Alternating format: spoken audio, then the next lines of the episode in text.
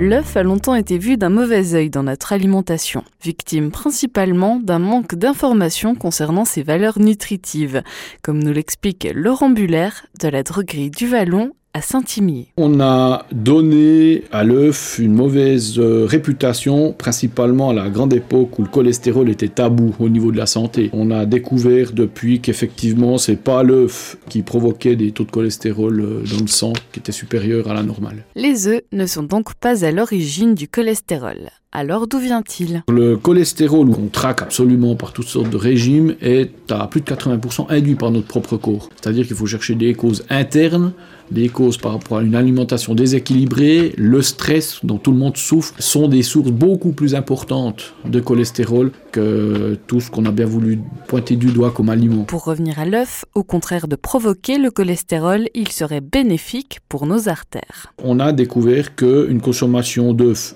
normal, c'est-à-dire par rapport à un nombre d'un peu moins d'un œuf par jour, c'est-à-dire 5 à 6 œufs par semaine, euh, l'effet de ce qui contient, des protéines, des différentes vitamines aussi qu'il propose, on a plutôt un effet régulateur. Manger des œufs, oui, mais pas à n'importe quelle température. Il y a deux choses à remarquer. Si on ne cuit pas assez longtemps les œufs, le risque, c'est la salmonellose. Le risque est très faible, mais enfin, on ne peut pas l'exclure complètement. Par contre, si on cuit trop l'œuf, une partie des vitamines sera détruite. Donc, euh, c'est plutôt une cuisson douce, mais de 8 à 10 minutes qui, serait, qui est intéressante. De nombreuses recettes de grand-mère proposent d'utiliser des œufs en guise de shampoing. C'est plutôt par un mélange ou la formation d'un masque qui est intéressante au niveau du soin des cheveux. En cherchant un petit peu, j'ai découvert, comme quoi on apprend tous les jours, que par rapport aux personnes qui ont les cheveux secs, c'est plutôt le jaune d'œuf qu'il faudrait utiliser et qui va regainer les cheveux et donner un petit coup de frais euh, des cheveux euh, dont on a de la peine à faire façon et qui sont un petit peu filasses. Par contre, pour les cheveux gras, ce sera plutôt le blanc d'œuf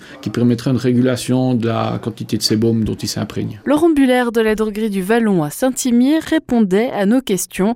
Pour plus de précisions sur les valeurs nutritives des œufs, n'hésitez pas à consulter votre droguiste ou à vous rendre directement sur vitagate.ch. La semaine prochaine, on s'intéresse à la mauvaise haleine.